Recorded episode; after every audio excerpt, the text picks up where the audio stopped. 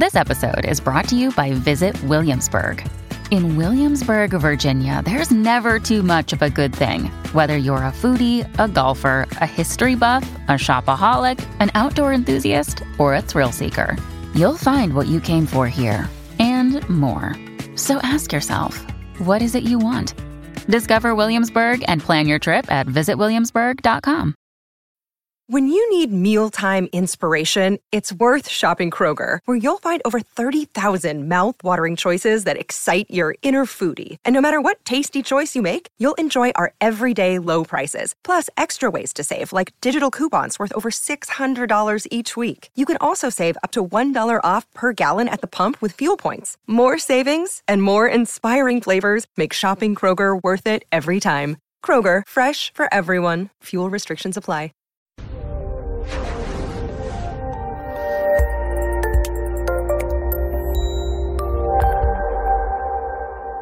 I'd like to welcome everybody to today's presentation on prevention activities for children. I am your host, Dr. Dawn-Elise Snipes.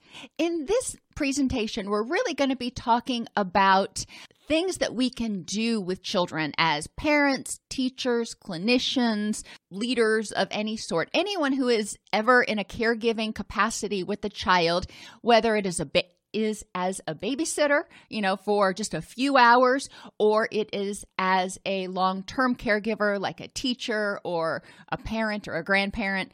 Uh, we, I really want to talk about some things that we can do to help kids get off on the right start so they know some of these behaviors that. Uh, can help them live happy and healthy and all that stuff. So, we're going to explore physical, affective, cognitive, environmental, and relational strategies to help children develop tools to stay healthy and happy. This is not to say that they won't at some point in their life experience trauma or distress, but we realize that pain is an inevitable inevitable part of life. And recognizing that and having the tools to deal with that and live in the and, recognizing we can experience pain and still have a high quality life is important. The five dimensions of motivation are also important to know because kids aren't going to do much if they're not motivated. So we need to think about how can we motivate our, our little people to embrace some of these behaviors that aren't always necessarily the most fun. So, physically, how can doing this give them more energy, help them feel more comfortable, or improve their health? How can help keep them from getting sick? You may even put it in terms of, you know, we need to do this to help you stay healthy so you can go to so and so's birthday party on Saturday. Kids need to something that is very proximal, telling them that it'll help help them live happy and healthy into their old old years. That's not real motivating for a kid. Kids are all about the right now. So we need to help them figure out uh, why it's beneficial to them right now.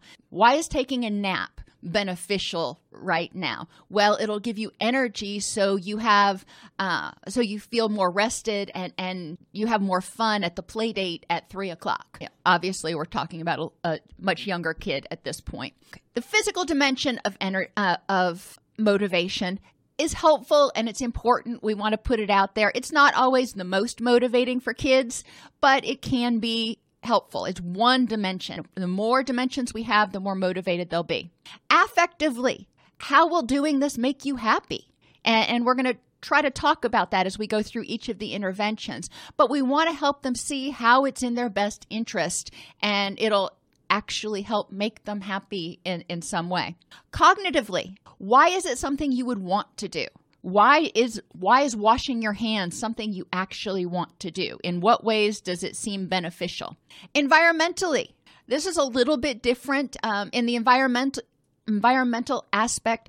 You can put up prompts or triggers for people. Like you put a little um, sign above the light switch to remind them to turn off the lights or you put a sign um, above the toilet to remind them to wash their hands. What it, whatever it is, that can be helpful to motivate them because it reminds them. It serves as something in the in the environment to remind them.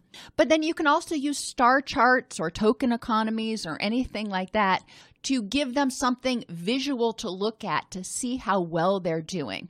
Every I think most everybody's familiar with star charts. You have things that the child is supposed to do or behaviors that they're supposed to display, and you reward them with stars. Token economies, if you're not familiar, are very similar to star charts, but instead of having stars, you give them tokens. We used to have these little beads um, in in a bucket, and I would give children. Uh, uh, my children beads when they would complete their chores, when they would complete their lessons, when they would do various things. And they add up these beads. And then at the end of the week, they were able to cash in their beads for various things, whether it was movie time or going out to dinner or quality time with dad or what they could choose from a variety of things that they may want to do. And yes, dad spent quality time with them without them having to pay for it, but um, uh, it gave them extra time. So if they wanted for example, to go out on Saturday night just with dad. That was something that they really wanted to do. Um, they could potentially use that. It's up to the family how they want to choose to reward good behaviors, but children are very motivated by rewards. And remember, we go back to our love languages. Rewards need to be rewarding to the person. Sometimes it is a word a word of affirmation, like great job. If you put that on their paper or if you write that on their star chart, the little the little person will feel very loved and it's very rewarding. It can be acts of service, quality time. Sometimes it's gifts um, and uh, touch. Sometimes they just they want a hug and that is a great reward it doesn't necessarily need to be something.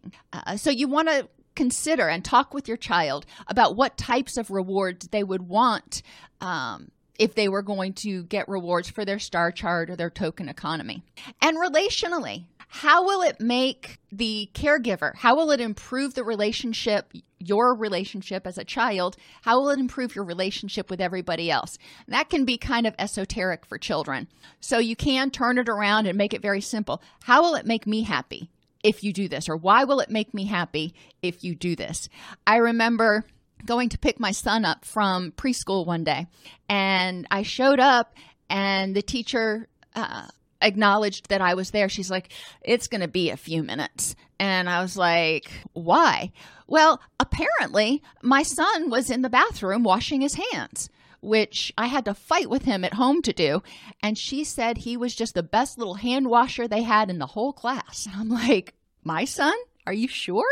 Uh, but the rewards were different there. At home, I kind of took hand washing for granted. It was something he needed to do. But in at preschool, his teacher was much more um, effusive when they would wash their hands and do a good job. There was a lot more uh, positive reinforcement to it. So it did, uh, it made her happy and he wanted to make her happy. So it, it was a great thing. Recognizing how children are motivated is really important. We also want to seek first to understand, then to be understood. And that's one of uh, Covey's seven habits of highly effective people. But remember that behavior is communication.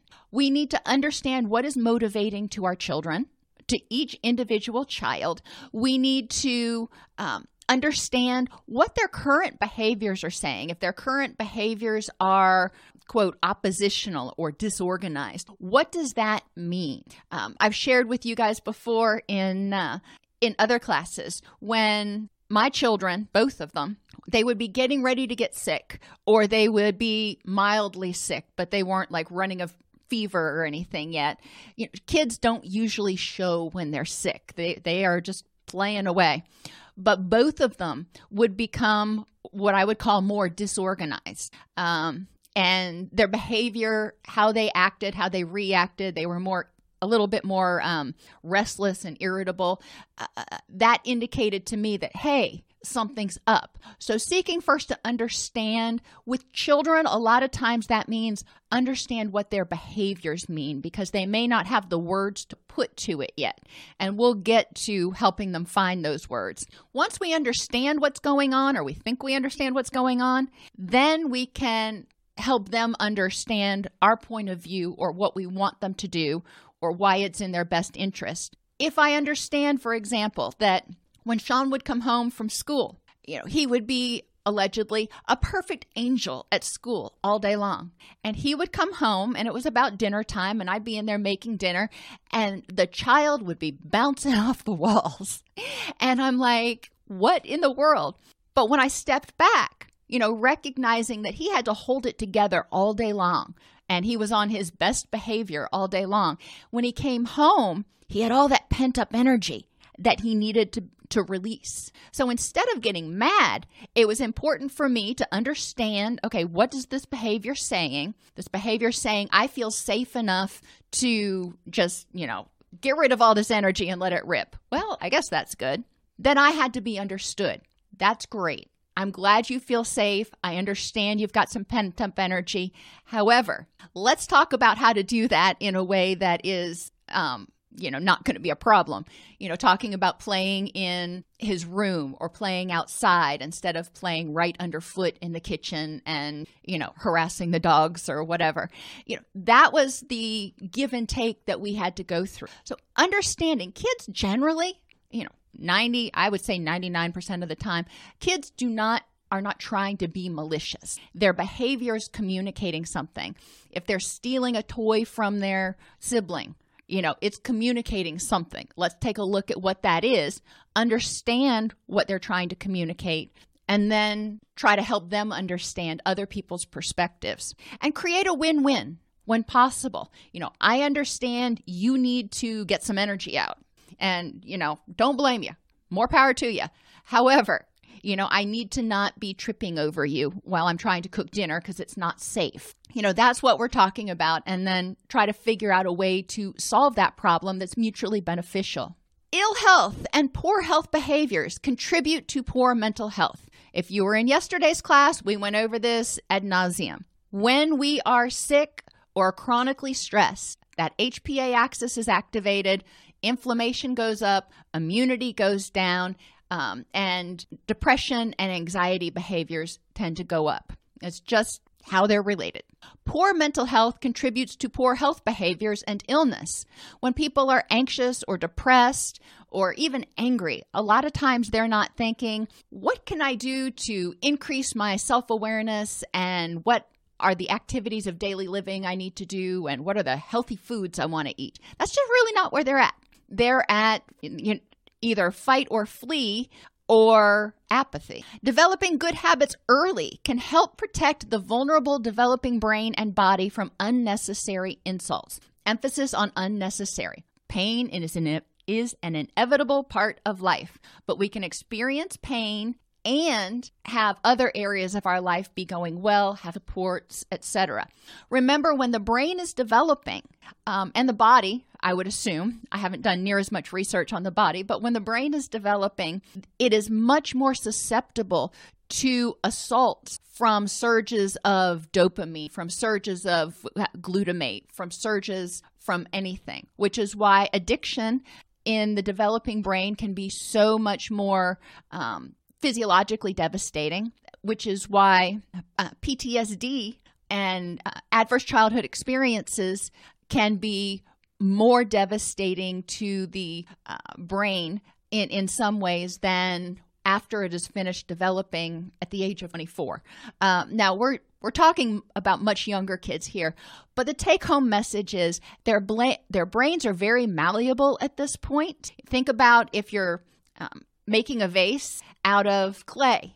This is when they're growing, it hasn't been put in the kiln yet. It has its shape and you can see that it's a vase and you know it's beautiful and everything, but it is still very easy to, you know, mush it the wrong way um, until it gets fired in the kiln. Their brains are the same way. Um, they're still very malleable. And if we can help strengthen the prefrontal cortex, the frontal cortex, the um, amygdala, help them learn how to regulate their HPA axis, they are going to be so much better off. So it's interesting to note that prevention, health related behaviors, and activities for mental health are really, in many cases, very, very simple. I mean, we can boil it down to probably a dozen or so behaviors that everybody should probably have or try to have. Now, I don't usually put the ones and twos here, but there were a lot of articles on the impact of sleep on children's mental health. So, you know, I did go a little bit overboard on those those there. But when children are sleep deprived, they tend to be more moody, irritable, have more tantrums, they may also be hyperactive and have difficulty concentrating. Now, you think, why is that? You know, why would you be hyperactive when you're sleep deprived?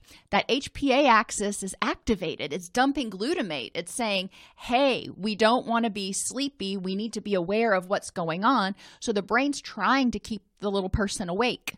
Uh, and that can be part of it. It also can be a reactive behavior because the child somewhere inside knows that if they sit still, they're going to fall asleep and they don't want to fall asleep. They don't want to miss something.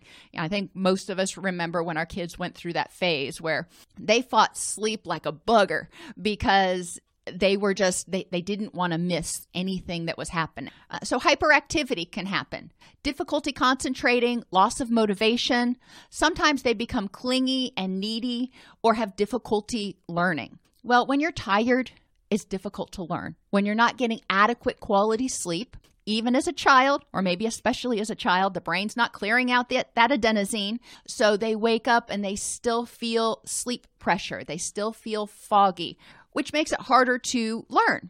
If you think back to young children, when they start getting sleepy, you know, toddlers, when they start sucking their thumb, pulling on their ear, they often tend to get clingy, needy.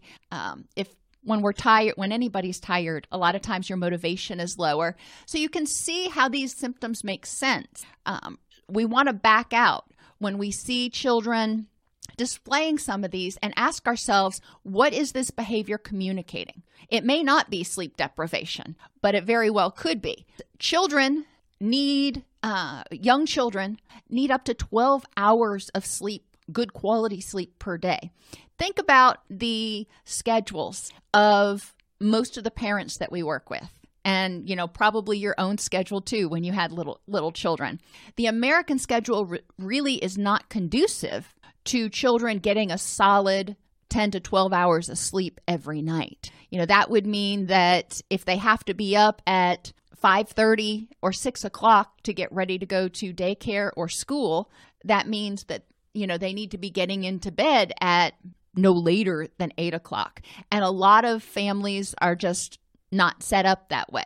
Um, it's possible. I mean, eight o'clock bedtime is is possible. Six o'clock may be late for a lot of people to wake up. I know a lot of people have to get get their kids up earlier than that. Um, the big thing that we can do is try to, as as caregivers, uh, try to schedule that sleep time and make it a priority. You know, it's not especially on school nights, but anytime it's not a uh, it is a priority to make sure that the little person can get to bed at their regular bedtime, whether that's 7:30, 8 o'clock. Stick to a sleep routine and make it rewarding. You can make a picture list and have the kid, the child participate in this. You know, what are the three things or five things I have to do before bed. You know, I come home from school and, you know, I put my backpack down in the in the mud room or wherever they put their backpack. And then I play and then I eat and then I take a take a bath and brush my teeth and then I read a book and then I go to sleep. And the child can draw pictures or you can print out pictures off the internet of each one of those things and have the child color them. And you can post those for obviously for children who don't read yet. So they have a pictorial representation of what they're supposed to do. And that can be helpful.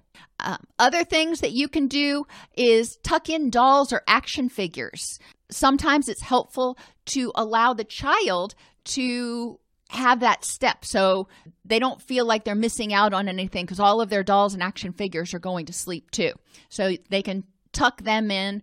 Or if you've got a dog, cats don't work so well with this, but the child may put Fido to bed in, in his crate or on his mat or wherever Fido goes to bed. So the child feels like, okay, everybody's going to sleep, so I'm not going to miss out on anything. Obviously, reading a book together can be a helpful activity, reading a book, preferably one that is uh, not stimulating. This is not necessarily the time to really get into stimulating that creativity because that can get them riled up. Uh, so, reading a, a quiet book can be helpful. You can also just talk, share five good things from the day, and have the child share five good things from their day. And that encourages a little bit of give and take. Do you have any other suggestions for fun ways to get kids to go to sleep? They may not look forward to bed, but uh, fun ways to help them wind down. Sometimes help, helping them have a uh, particular blanket, a nighttime yoga. That is an excellent suggestion because yoga can really help slow breathing, trigger that rest and digest, and help kind of work out some of the kinks from the day. So that can be great. Or if you don't do yoga, just nighttime stretching together. It's good for both people and can help the child and and the child's body start winding down, set their um, uh, set their brain to start creating melatonin. And Beverly says there's actually a board book about uh, children's yoga. So you can look for that if you don't know much about yoga. There are also apps that you can download. I don't know if they're specifically for children, but that can be something. Anything that helps the child start winding down. Nutrition is another habit we want them to develop because kids are kids and they can be very picky about what they eat. Hydration is a biggie. You know, we know we need good hydration in order to flush out those toxins, flush out those free radicals, um, as well as keep our system running and our, our nervous system running as efficiently as possible. If they don't like drinking plain water, which not all kids do, um, ideally, they do, but if they don't, you can uh, puree fruit like puree apples or grapes and freeze them in ice trays and use them as ice cubes. Or you can make them into little fruit popsicles. You don't have to add sugar to them. You can just have it as the fruit. It takes children who are used to sugar a little while to wean down. If they're already on sugar, you know, they're used to having the really sugary popsicles or really sugary drinks, you may end up starting by adding sugar to your ice cubes or your popsicles and then gradually weaning down. Um, you know, it takes a little bit of time, but it's certainly worth the effort. Encourage them to eat colorfully in order to get the antioxidants that they, they need. And there are a lot of books out there on food art. And when I was growing up, we were taught not to play with our food. Well, now it's just the opposite. Play with your food, make art with it. And so there are a lot of different things that you can do with you know different colored cheeses different colored fruits and vegetables even um, different types of pasta uh, if you want to in order to encourage kids to eat and eat colorfully and be willing to try it. You know, sometimes uh, you have to have a certain shape. And the only vegetable you can think of, or the only thing you can think of that comes in that shape, is a Brussels sprout.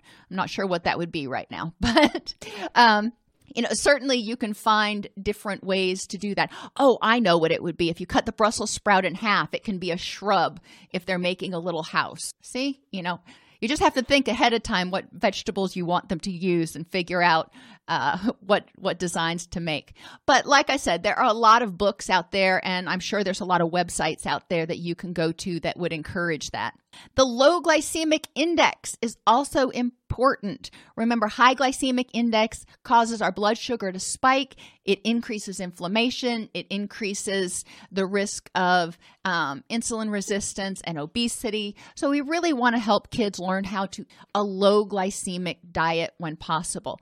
And there are kids' cookbooks out there. If you Google um, kids uh, kids cookbook low glycemic index. You can find them. They have some keto recipes out there or keto books uh, cookbooks out there for kids. Um, remember keto is going to stay way way far away from a lot of carbohydrates which means you're going to miss out on a lot of the fruits and vegetables that would be in a um, a cookbook that is less specialized. So just really look for low glycemic index and look for foods that are whole. Um, whole vegetables and whole grains, those sorts of things. The less processed, the lower the glycemic index in general. Uh, Another thing that we want them to do is exercise. We know exercise helps it helps release endorphins. It helps release serotonin. It re- reduces cortisol levels. It increases oxygenation. It just does so many awesome things. But a lot of times kids think exercise and they think gym class um, or adults think exercise and they think gym class, and they're in this box when it comes to exercise. But there are so many different things that you can do, um, even in your house. You know, maybe it's cold outside, it's it's rainy or or snowy or something, and you don't want to go outside. There are a lot of things that you can do in the house. Yoga is one form of exercise. We were talking about that just a minute ago. Jump rope. This is something people are going to probably want to do either in the garage with the car pulled out or, you know, outside. But, you know, kids can have fun doing jump rope, especially if they're doing it with their friends like they used to do in grade school when I was younger. I don't know if they still do that. Dancing. Just put on music and dance around like, you know, a silly person. And you can even do silly dancing. When my daughter was little, I used to teach a uh, fitness class for three to five year olds. And I had this whole choreographed routine to the song No More Monkeys. And we had so much fun whenever it would come on. Uh, so make up your own choreographed routines. Be willing to dance, be willing to be silly. And it can be really fun for the adults because a lot of times we've forgotten how to be silly. And so that can be kind of kind of awesome act out to the songs for little kids they have um you know, Kidz Bop Kids. They also have music from the Disney characters, and you can find a variety of different songs that are fun to dance to. If and some kids even like my son has always loved orchestral music, so more power to him. You can play hide and seek. This is a great inside game or outside game, and it gets people moving around. Um, you can have a scavenger hunt. That takes a little bit more planning, but again, it's something you can do inside the house that uh, can encourage moving around. Obviously, you can also do it outside, but you know, things we can do even when it's nasty weather outside. Balloon toss. This is better inside because the, the wind can really be a bugger and a half. But a balloon toss can be really fun. Just fill up the balloons, pop it in the air, and try not to let it touch the ground. If you have dogs, I will warn you ahead of time, you probably want to put them out of the room because they really love this game. Um, but that's one of our favorite games still, and we actually like to play it with the dogs. Any kind of sport that the child enjoys, you can do. I mean, just because uh, it's a traditional form of exercise doesn't mean some kids aren't going to love it. So sports are out, uh, are in there. Dodgeball and kickball. Generally, things these are things that you're going to want to do outside or at the park, but they can be fun. With dodgeball, I'll warn you, you want to train kids when playing dodgeball to keep their hands like this. Um, I used when I was playing dodgeball with my son I you know, dodged one of the balls with an open hand and ended up dislocating my finger. So, um, lesson learned always want to keep closed hands when you're playing dodgeball. Kickball's fun, hula hoop. That can be really fun. See who can hula hoop for the longest. Go to the park, play twister. Even if you don't have a twister mat, you can get painter's tape and make your own little twister game in the kitchen or somewhere where you've got a solid floor. You can also have an exercise ball or a bouncy ball. Now, I have one of those big exercise balls, and when I sit on it, and, I do a lot a lot of times when I'm not doing these presentations, so I have better posture. But I tend to bounce around. Um, kids have those bouncy balls that actually have the handle, and they can bounce on it. That is great exercise for their little legs. Anything that gets them moving is exercise. Anything that gets their heart rate up just a little bit is exercise. We do want to work on obesity management and exercise and good nutrition kind of fall in there. So if we can make healthy eating fun, if we can make movement fun, then we're going to be 80% of the way to obesity management. The other 20% is helping them learn to eat when they're hungry instead of when they are upset. Pain management. Kids are going to have pain. They will go through growth spurts and they will be achy. Um, they will sleep wrong. They will have pain occasionally.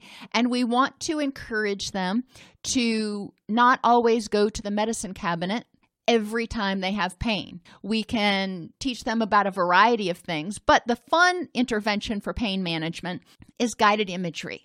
And you can have them envision wherever their pain is. Maybe they've got a headache. Envision their pain being able to be controlled by a volume knob and have them turn the volume of that pain down. Um, you can have them envision their pain as a color, maybe red. So their head is red right now because it really, really hurts. And you want to have them envision that red turning to a very cool blue. And with children, sometimes it's helpful to have them look at the color you want them to have it turn to. So you can see the, give them something blue to look at and have them imagine that blue coming and taking over the red and helping it feel cooler or less painful.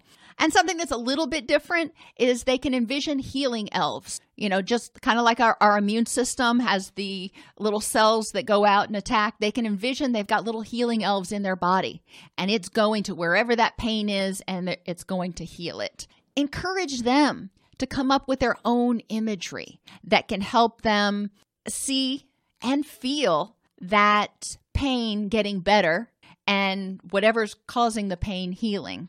Affectively, emotion identification is so important. Uh, when my son was little, we used to go through the emotions periodically, and I would say, you know, show me what surprised looks like. And he would go, so I still have some videos of that that I periodically watch. He's almost 21 now, but you know, it still makes me laugh. Emotion identification is really important, but they also need to understand not only what the feeling is, but why they're having it and what causes it. You can use, I call them emoticon cards with activities on the back. So on the front, it has a little emoticon, one of the little smiley faces, making a um, expression. And then on the back, the child identifies three things that make them feel that way. So you can have sick, scared, um, happy, excited, you know, you know all the feelings. And on the back of each one, the child identifies three things that trigger that emotion. So if they're having a moment, you can give them the cards and you can ask them, you know, how, which emotion do you feel right now? And you can look at uh, what triggers that. You can also have on the dysphoric emotions, you can have them identify three things that help them feel better. Or you can have happy uh, happy cards, happy emotion cards and say, "Okay, which emotion would you rather feel?" And then they can pick that. So there's a couple of different ways of doing it, but it gives them something that's already written down so they're not having to think about, well, what would make me feel better right now because I feel really lousy. They can look at something and then they can say, I'll try number two. Taboo, the game, is another way, uh, another thing for emotion identification. You can have the taboo word be an emotion like sad, and you can each take turns, you know, with the taboo word, but you explain or give hints about the word that the person's supposed to guess. You just can't say that particular word, like you can't say sad, um, and, and try to get them to identify that emotion. The Jenga block game, you have to do it with colored Jenga blocks. So this one has three colors, it's the only one I could find. Um, and pick a colored block and show me or tell me what makes you feel that way. So the red blocks may represent anger, the yellow blocks may represent happy, and the blue blocks may represent sad. And they look and they figure out which block they want to pull for their turn, but in order to pull that block, they have to tell you what makes them feel that way. Emotion collages, these are pretty, you know, straight up, you know, 101 things. What does sad look like? So I want you to draw a collage and show me what sad looks like. Um, or what makes you feel sad. So then they can put different things that make them feel sad. And we want to do the happy emotions too the happy and excited and curious, all of those permutations. We don't want people to be saddled with the base words of happy, mad, sad, glad, and afraid. You know, we want them to have a wide repertoire of emotion words. You can pick an emotion animal. You can say, all right, what animal do you feel like when you're angry and they may say a T Rex or a lion. Uh, what animal do you feel like when you're scared? Maybe they feel like a bunny rabbit. But then you can talk to them about why why did you choose that animal? Why do you think that that represents that emotion. You can also just periodically, when you're watching TV or a movie together, pause it and ask them, What do you think that TV character's feeling right now? You know, what do you think Dora's feeling? Another thing I guess I didn't put on here is the ball activity. You can um, put different feelings on each color of the ball and you pass it around and when they get the ball, they look down, whatever feeling is facing up. They have got to uh, give an example of when they felt that way. And if it's a dysphoric emotion, what they did to feel better. Um, and if it's a happy emotion, what they continued to do. Distress tolerance is another thing that we want to work on with children because sometimes there are things they can't change and they're unhappy, but there's just nothing they can do to change that situation at that point in time. We want to emphasize with children that distress tolerance skills are to help them get through the moment, to get into their wise mind so they can choose what to do, or to help them deal with the moment until they can get help. We don't want them to learn to just suppress emotions, and that's really important to articulate with children. And I'll get down there in a minute. Um, but with with children, you can create what I call a skills path. If it is in a classroom, for example, you can put it along the base of the wall, just above the baseboards. And on each brick on the skills path, there are different activities that children can do in order to uh, help them cope with the stress when they're feeling it. If they're feeling anxious about a test, or if they're um, feeling tired or if they're feeling angry. What are some different things that they can do? So it's visually there. A visual reminder of what they can do when they're feeling distress. It, like I said, it's great for classrooms. You can do it in a playroom. Uh, there are a variety of things. Probably not something you're going to want in the living room of your house, but you can get creative. Other things that you can do is the, the comparisons. And with uh, children, I distilled the distress tolerance skills down to four, five things chats, comparisons, hardiness, activities, thought stopping, and sensation. So, with comparisons, you want to compare uh, yourself to others who are not doing so well. And you can talk children through this. You can ask them to talk about times when they've been worse off. You know, tell me about a time when things were worse. Or and my favorite one is to talk about times that they've handled similarly difficult situations and create what I call a courage book. So when they go through something stressful or distressful, and they can make a page in the scrapbook about that, how they felt and what they did to get through it and how they felt better.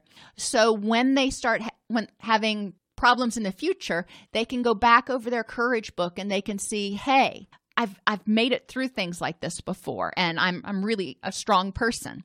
We can also have them focus on hardiness, which is that commitment, control, and challenge. Commitment is recognizing what things are going well in your life. And over here, you can see my little gratitude tree.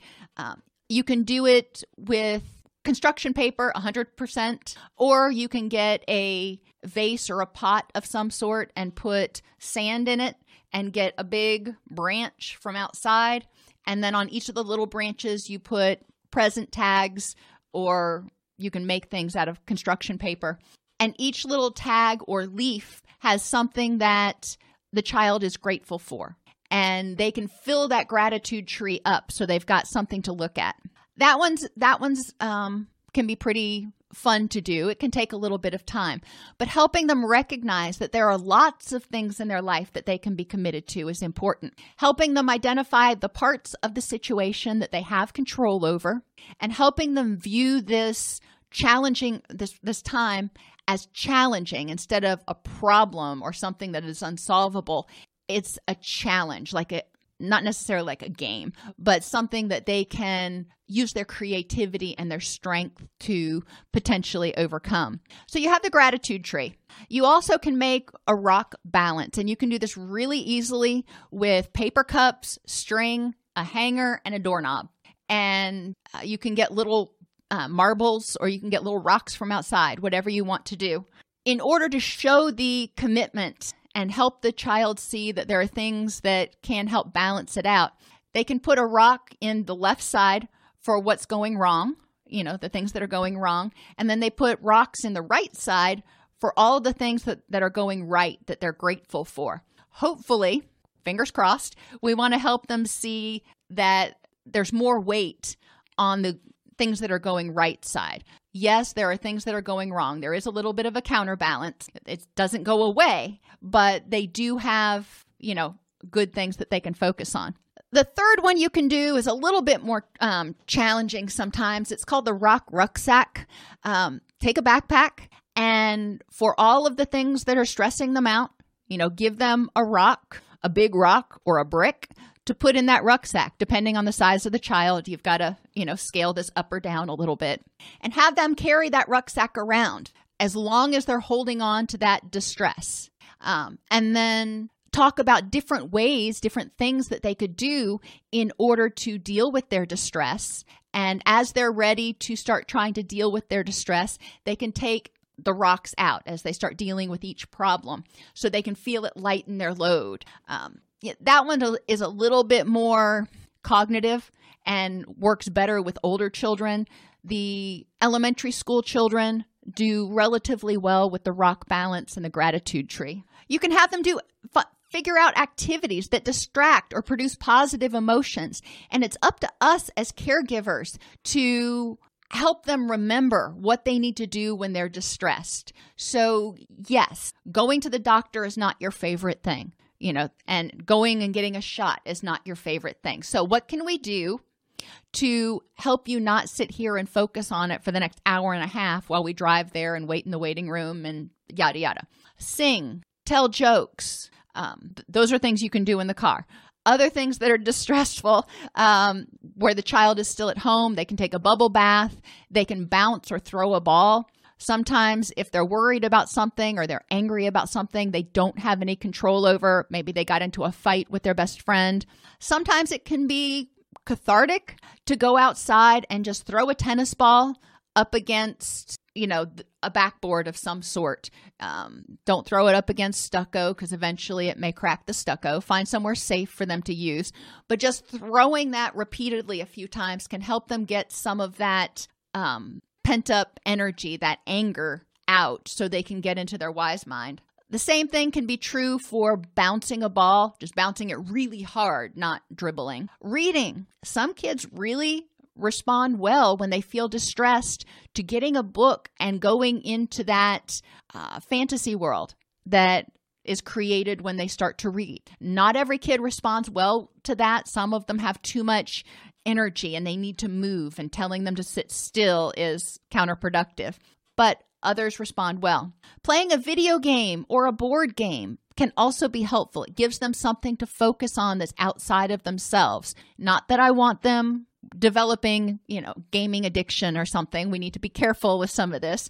But get allowing them to play a video game for 20 minutes can give them a break so that HPA axis can downregulate and they can get into their wise mind and then they can start talking more clearly about what's going on. Art is always good, whether it's finger paints or chalk on the sidewalk or drawing or crayons, whatever it is. Sometimes art can be very helpful. Freeform art, let them draw how they feel or have give them coloring books. Ask them what they like to do. Know what they like to do. And guided imagery can be also very helpful here. Just like with pain, when people are in emotional pain, sometimes guided imagery can be helpful. With kids, it's important to prompt them for what they're seeing, but you can write down what they're seeing and then you can make an, a video or audio recording of it later, you know, talking about it so they can hear it. So ask them, you know, where would be a happy place that you could go right now? You know, if you could be anywhere in the world, where would it be? And they may say the moon. Okay, fine. Tell me five things that you see on the moon. Tell me five things that you hear on the moon. Now, smells and sounds can't always come up with five. So you can just prompt them, you know, what do you smell? What else do you smell? And take notes of that. Then you can create a script record it for them so when they feel distressed, they can listen to that recording and go to that place. Especially for younger children. Older children may be able to recreate it on their own, but it's always helpful to have a script around. Thought stopping can also be helpful. A lot of times children perseverate a lot. So encourage them to do things like envision a superhero that is there protecting them and keeping those bad thoughts from coming in, or envisioning a force field around them so they can't hear, you know, the the unpleasant thoughts at all. In, encourage them to draw it. If it's a superhero, have them draw that superhero so they can put meaning to it or put a visual concept to it. Sometimes just singing a song can help with thought stopping, and it can be something inane, whatever their favorite song is. If they're singing, they're using those words and they're not thinking about the other ones. You can have a God or a universe jar. If, if, for people that are atheist, agnostic, they may not want a God jar. A universe jar is fine too, where the child can write down the problem that they don't have control over right now or the intrusive thoughts that they're having, and they can put it in the universe jar for the universe to help them deal with. Write it down to get it out of your head. Sometimes it's just a matter of writing, you and your friend got in a fight, write in your diary, write in your journal about it, whatever. Sensations are other activities that kids can do when they are experiencing distress to help them downregulate that HPA axis so they can get into their wise mind. The breath dragon is one of my favorite with little kids. You take a paper cup and you cut out the bottom, you paint it green, and you put uh, tissue paper that's orange, little strips of tissue paper that are orange on the end of it. You tape them. And then when the child gets upset, they take in a deep breath and they blow through the cup and it makes the tissue paper um, wave around. So it looks kind of like a fire breathing dragon. But little kids uh, enjoy that, and that can help them slow down their breathing some. Blowing bubbles or taking dandelions that have gone to seed and blowing those can also be helpful because it requires a big breath in and then an extended breath out. So you're triggering that rest and digest, you're triggering that slowed breathing. You can also do a candle breathing contest. You know, see how far away you can get, who can get the furthest away and still blow out the candle. Again, that's requiring a great big breath in, holding it, and then a slow exhale. Little kid, well, all kids sometimes. Uh, harmonicas can be helpful. If they have it, they don't have to play anything that is a song. Just inhaling and exhaling on the harmonica sometimes can help them feel better and it's loud, so it's distracting. And you can race. You know, sometimes it's just let's go see who can run to the end of the driveway and back the fast. And that can help them re regulate that HPA system. Cognitively, we want to help teach them mindfulness regularly, not just when they're upset, but all the time. Every day, encourage them to stop and do the five, four, three, two, one. Five things I see, four things I hear, three things I smell, two things that I feel, and one thing that I taste. You can have them tell you every day the five best things that happened today and the five worst things that happened today, or the one worst thing. You, it's important that we help. We're teaching distress tolerance skills, but it's also important to help the children when they're in their wise mind to review their day and process anything that was distressful. We don't want them just stuffing their cabinets, their mental cabinets with this stuff. And encourage them before each meal to identify how they feel physically and emotionally and what they need. So, all of these things can be things that they do each day. Positivity at, at your house or at school during lunchtime, you can have a uh, positivity time where the only thing we talk about during this 20 minutes is the best things that happen. And if we're talk- going to talk about something, we want to talk about how it's a good thing. You know, so we're encouraging uh, radical acceptance, taking the good with the bad.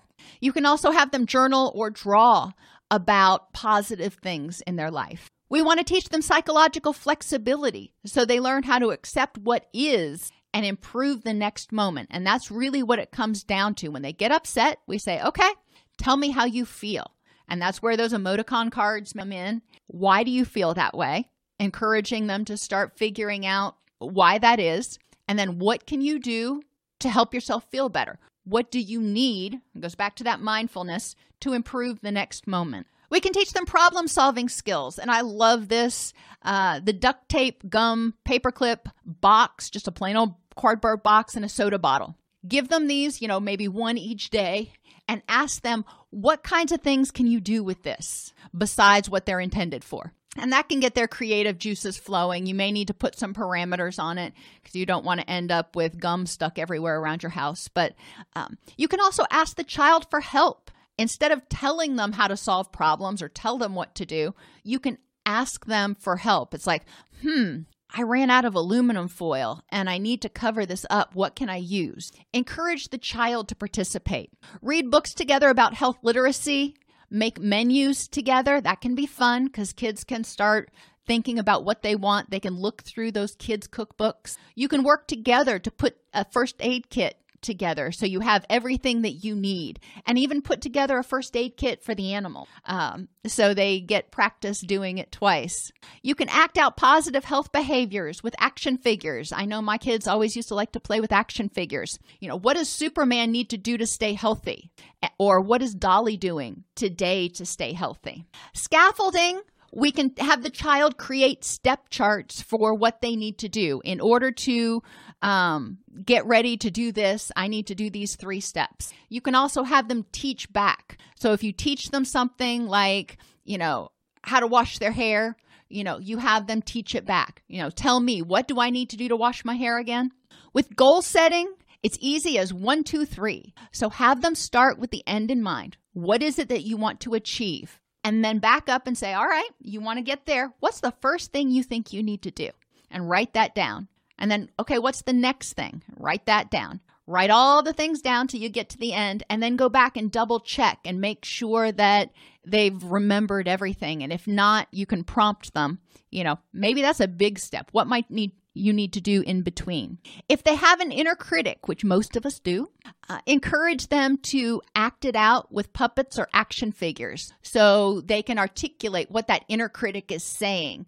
And maybe you can be part of the puppet or action figure scene and um, help counteract what that that puppet is saying. Environmentally, teaching kids to be safe in the environment is super helpful.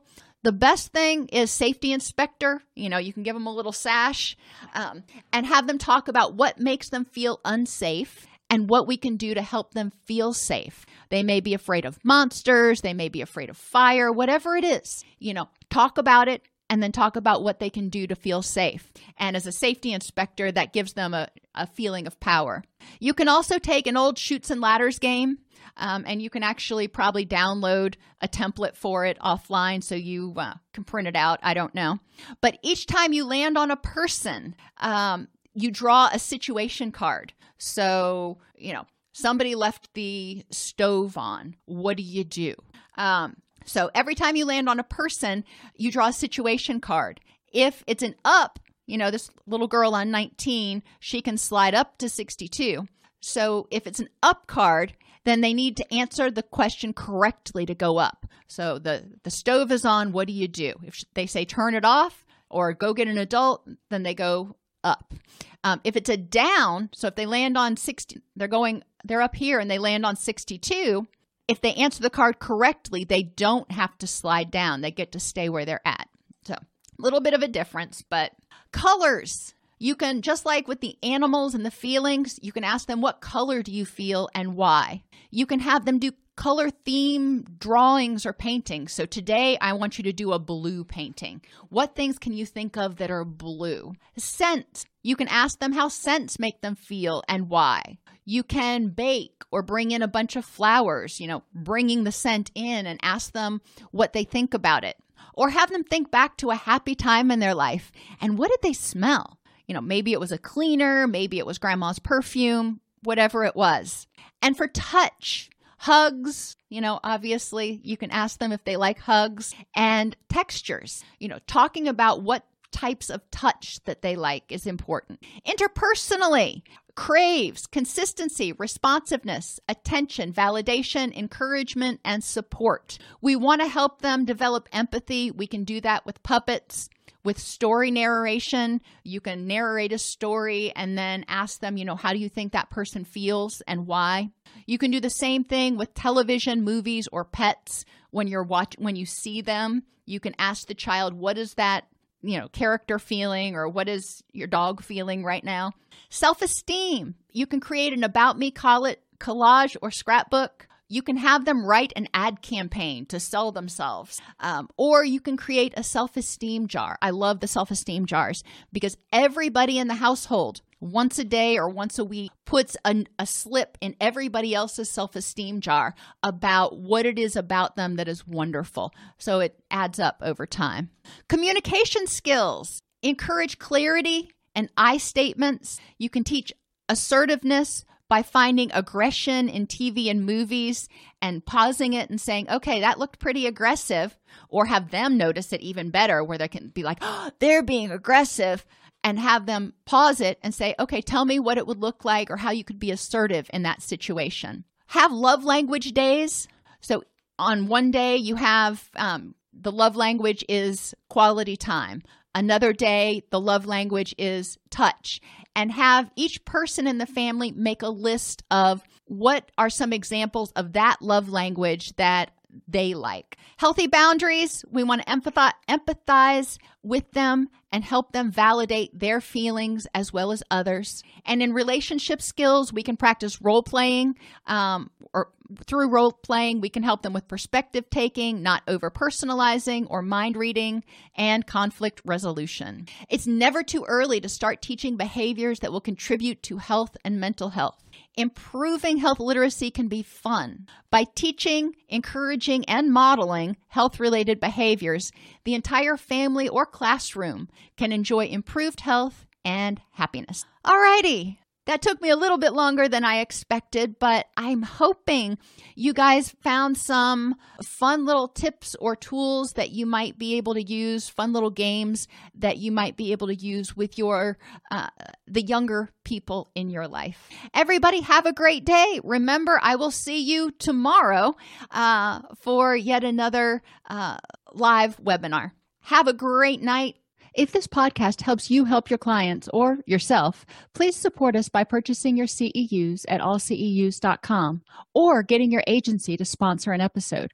A direct link to the on-demand CEUs for this podcast is at allceus.com slash podcast CEUs. That's allceus.com slash podcast CEUs. To sponsor an episode of Counselor Toolbox and reach over 50,000 clinicians per week, go to allceus.com slash sponsor.